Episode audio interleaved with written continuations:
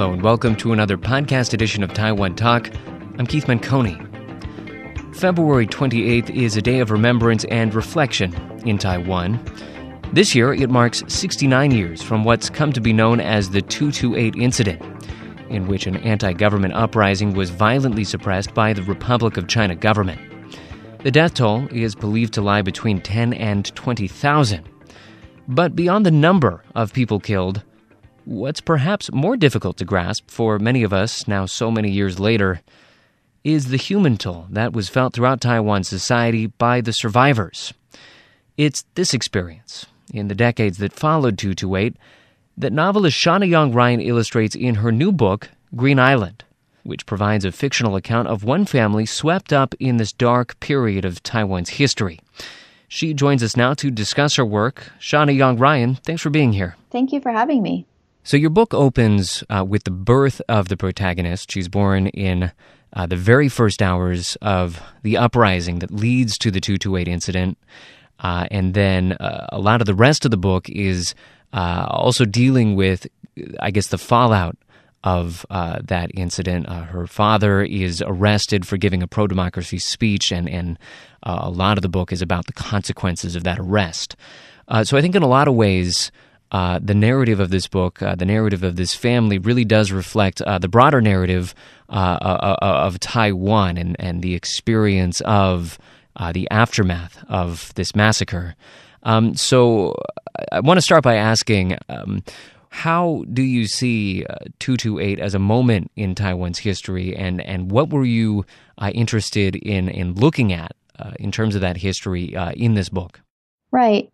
Well, in talking to people, um, it seemed that the way that they talk about that moment is um, in 1945 being so glad um, to be leaving Japanese colonialism, to be freed of Japanese colonialism, and to be um, eagerly looking forward to to the arrival of the ROC. And this is this is how people described it to me, and um, and so when the ROC arrived and the Taiwanese found themselves second class citizens, they were like deeply disappointed. And then 228 more than compounded that. So, in that way, it was a pivotal moment in that they realized the optim the Taiwanese realized that the optimism they had for the future wasn't to be and that they were yet again second class citizens. Um, and that's why I, I think it's such an important moment in terms of thinking about Taiwanese identity and that uh, dimension of uh, identity that you're talking about right there. Uh, I mean, I think for a, a, lot of us, especially those of us that were born uh, far away in time, or for those of us that did not grow up in Taiwan at all, um, that's an especially difficult f- uh, thing for us to get a handle on. Um, so, w- was that something that you were really interested in exploring uh, as you were developing this work? I don't think I expected to to explore it when I first began. I thought I was just writing historical fiction, but it turned out to be um, incredibly important as as I started learning more and sort of tracing the story through the 50s and the 60s and the 70s and um, all the way up to 2003. Just tracking changes, tracking historical changes. I ended up tracking changes in conceptions about Taiwanese identity too, just because that that came along with it. Right, and this book does uh, really look at a, at a, very large chunk of history. I mean, it tracks the lives of uh, this family uh, all the way up into the last decade or so. Uh, so it really is a big chunk of history that you're dealing with here. Right. Thinking about the book and thinking about writing it, um, one of the reasons I chose to go beyond the 228 massacre is that I thought there was so much attention focused on that one moment, and people were really caught up in sort of like um, the horror of it, and it was it was really really horrible. But people kind of I think got bogged down in the details. Not maybe not bogged down is the right word, but um, going over the the event over and over again um, when really it just had, like you said, so many repercussions that went on for generations um, in terms of the children, um, the partners left behind, and the lives they had to pick up, and then just what it did to Taiwanese society after that. So, I mean, really, the event was much larger than what happened that February and March in 1947. Exactly, and you know, kind of going back to uh, a point I was making a second ago, uh, this probably is uh, a piece of history that uh, most people who know about Taiwan are fairly familiar with. Uh, you know, you're going to come across the 228 incident, uh, but doing this in a novel really does put that human experience front and center. Uh, and at least for me, you know, makes it accessible and more comprehensible in, in a way that you know you don't quite get in, in a in a history treatments of this. Right. Yeah. And I did want to think about about that human experience because it, it's easy for it to become a list of facts or or numbers or even the story of the night um, of February 27th um, with the the widow selling cigarettes and what happened with her to set off the the protests. That becomes a story that people recite in the same way. And I found that in my interviews too, when I asked people about 228, they would start with that story and they almost all told it in the, exactly the same way. And I really had to push them to talk about what it meant to them personally, what it meant to their family, like the actual lived experience of it versus the received experience. And and so of course that's what I wanted to concentrate on in my novel was the lived experience, what it was actually like beyond what we can read in a history book. Yeah, you're kind of hinting at a, another one of the really interesting things about uh, this book is that it is uh, the product of quite a bit of research uh, that you conducted. Of course, you know it's a novel, um, but you did uh, extensive research. You know, interviewing uh, the families that were either directly uh, impacted by the massacre itself or lived through the years that followed.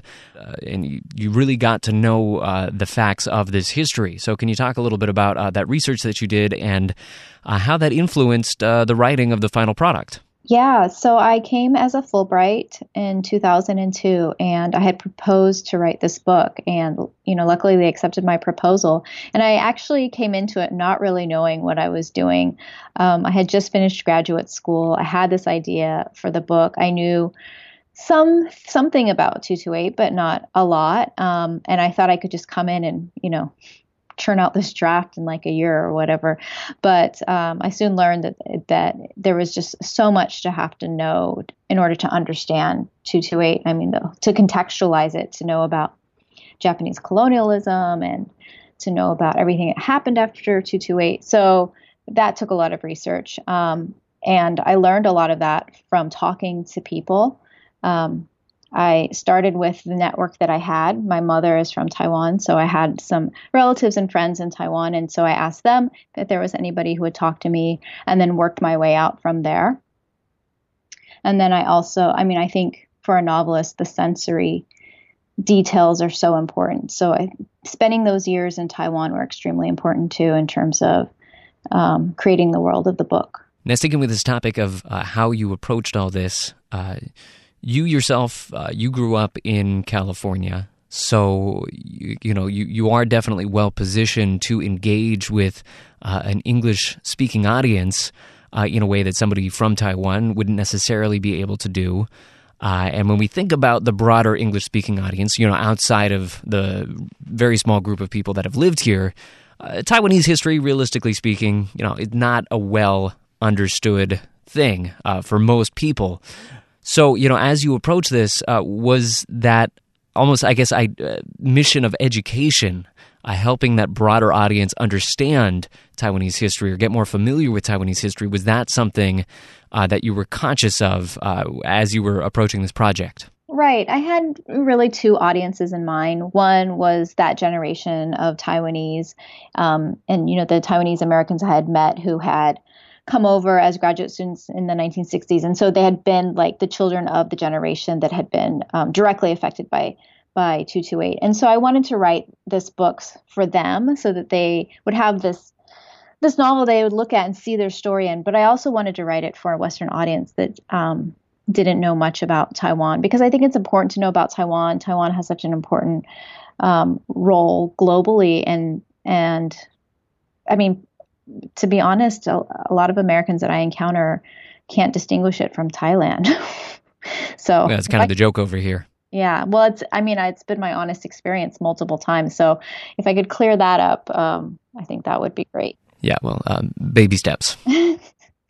Right, and so just thinking about one of those uh, audiences that you're talking about right there, uh, the Taiwanese audience, uh, you know, when bringing this book to that audience, it brings up a whole different set of challenges. Of course, uh, in Taiwan, this is a very difficult uh, period in history uh, to look at because as as soon as you start talking about the 228 massacre, uh, it immediately becomes politicized. I mean, most of the time. Uh, that's the case. Um, whether it's you know serving the political narrative of this group or or going against the political narrative of that group, it's very easy uh, for uh, the work to be seen as more than just a novel, for it to be used by a, a political group.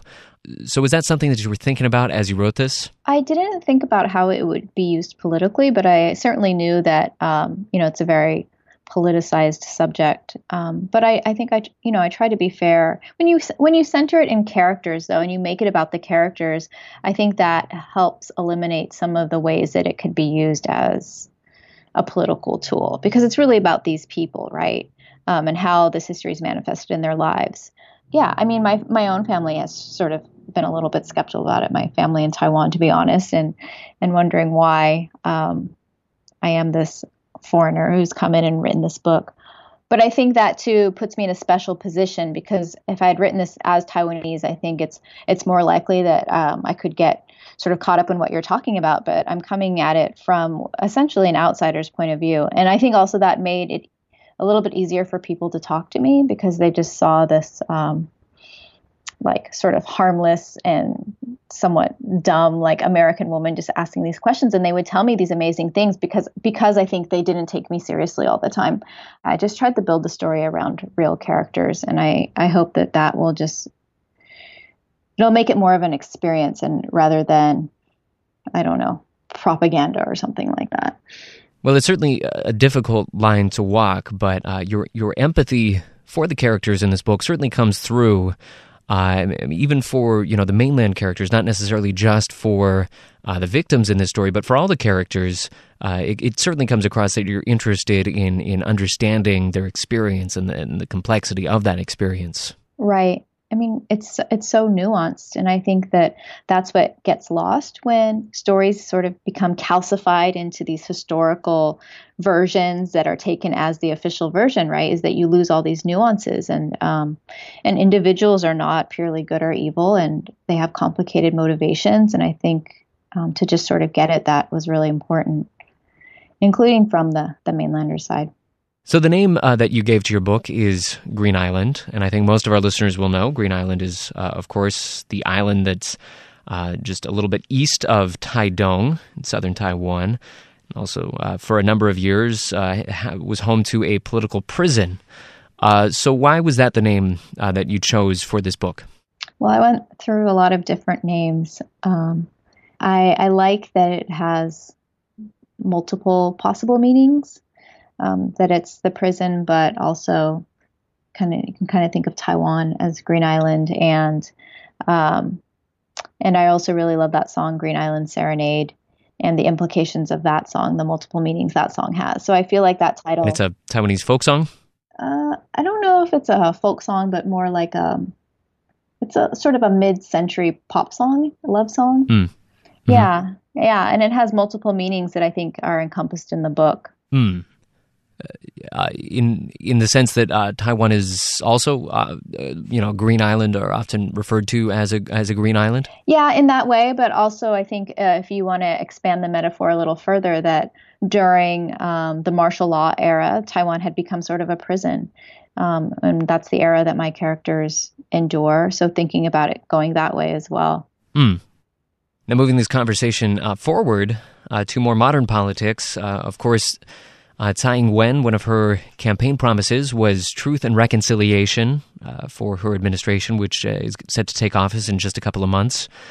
And when we talk about truth and reconciliation, of course, uh, that does mean looking at uh, some of these more difficult periods in Taiwan's history that uh, your book deals with. And, and so, just based on the conversations that you had with Taiwanese people in the course of putting together this book, uh, do you see that kind of honest reflection, that kind of dialogue? Uh, do, do, do you see that happening in, in the coming months and years? I hope so. I hope so. I think that would be really useful for for a lot of people to have that aired out. Um, I think the people who want to deny or resist the story of 228 um, are maybe contending with this fear of being blamed. But then there are people on the other side who it would be really useful for them to have it acknowledged and um, more things like that exposed so they can move on. I mean, there was that that beautiful article in the New York Times recently about about the letters that had not been sent, and then the families had finally received them, and and um, it was just heartbreaking. You know, I think it was the daughter talking about if her mother had just received this letter from her father, it would have been, uh, but it would have enabled her to maybe move on with her life a little bit more than she was able to. Mm. And uh, also looking at the very long reach of this history, uh, you know, a lot of times when we think about uh, these very traumatic episodes in history, uh, we usually think of them as, as losing uh, impact over the course of time. You know, memory fades, wounds heal. Um, but I think one of the implications of your book is that the path that Taiwan was on was really shifted because of uh, this incident. Uh, and so the trajectory has been uh, very different than it would have been uh, if this hadn't happened for all these years. So, in, in some ways, um, the impact of that incident just gets compounded as uh, the years go by. Right. Well, that was interesting to me um, because when I began doing my interviews and coming from a place of, of relative ignorance, um, I was surprised to hear people speak really, um, not, I wouldn't say glowing terms, but to speak w- without a lot of malice about the Japanese colonial period for the people I spoke to who remembered it. Um, and I realized it was sort of in the context, of course, of what happened afterwards of 228 and and the white terror that suddenly colonialism wasn't looking as bad as it had and so um, so I think that that was a part of sort of the evolution of of Taiwanese identity, um, rethinking that, and just reading what has been written about it by scholars and in the newspapers and stuff. It is it's this it's just amazing the way this identity has transformed and, and sort of become a national identity too. I think more recently that it's in, encompassing multiple ethnicities to become more than just like an ethnic identity. Right, and we certainly uh, see that reflected in in polling numbers uh, when people are, are asked how they identify. Uh, Taiwanese is becoming more and more predominant as the years go by, and and so you're saying that you know the history here really has contributed and is still contributing to that shift. Yeah, I think all that all of that history contributes to that. I mean, um, I think that that's something I say in my my book is that what what brings people together is um, is the shared history. I mean, you can try to indoctrinate people with a sort of patriotism or um, or with an enforced history, like the ROC did um, with the children in schools, or with an enforced language. But I think what really brings people together is a shared experience. All right. Well, the book is Green Island. It is out now, recently released. Shawna Yang Ryan, thanks for joining us. Thank you so much.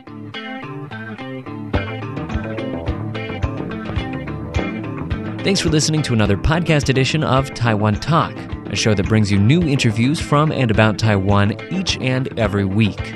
You can, of course, catch the broadcast version of this show Mondays at 8 a.m. and 6 p.m. during the top of the hour newscasts. Or for the podcast version, which you just heard, uh, you can find that in a couple of places. First and foremost, on the ICRT website, you can find it there uh, on iTunes, or uh, we're just getting into SoundCloud, so you can find it there as well. Uh, if you are listening through iTunes or SoundCloud, please do take a second to leave a comment. Lets us know what you're thinking and uh, also helps other people discover the program, so we do very much uh, thank you for that. That is it for the show today. Thank you for listening for ICRT and Taiwan Talk. I'm Keith Menconi. See you next time.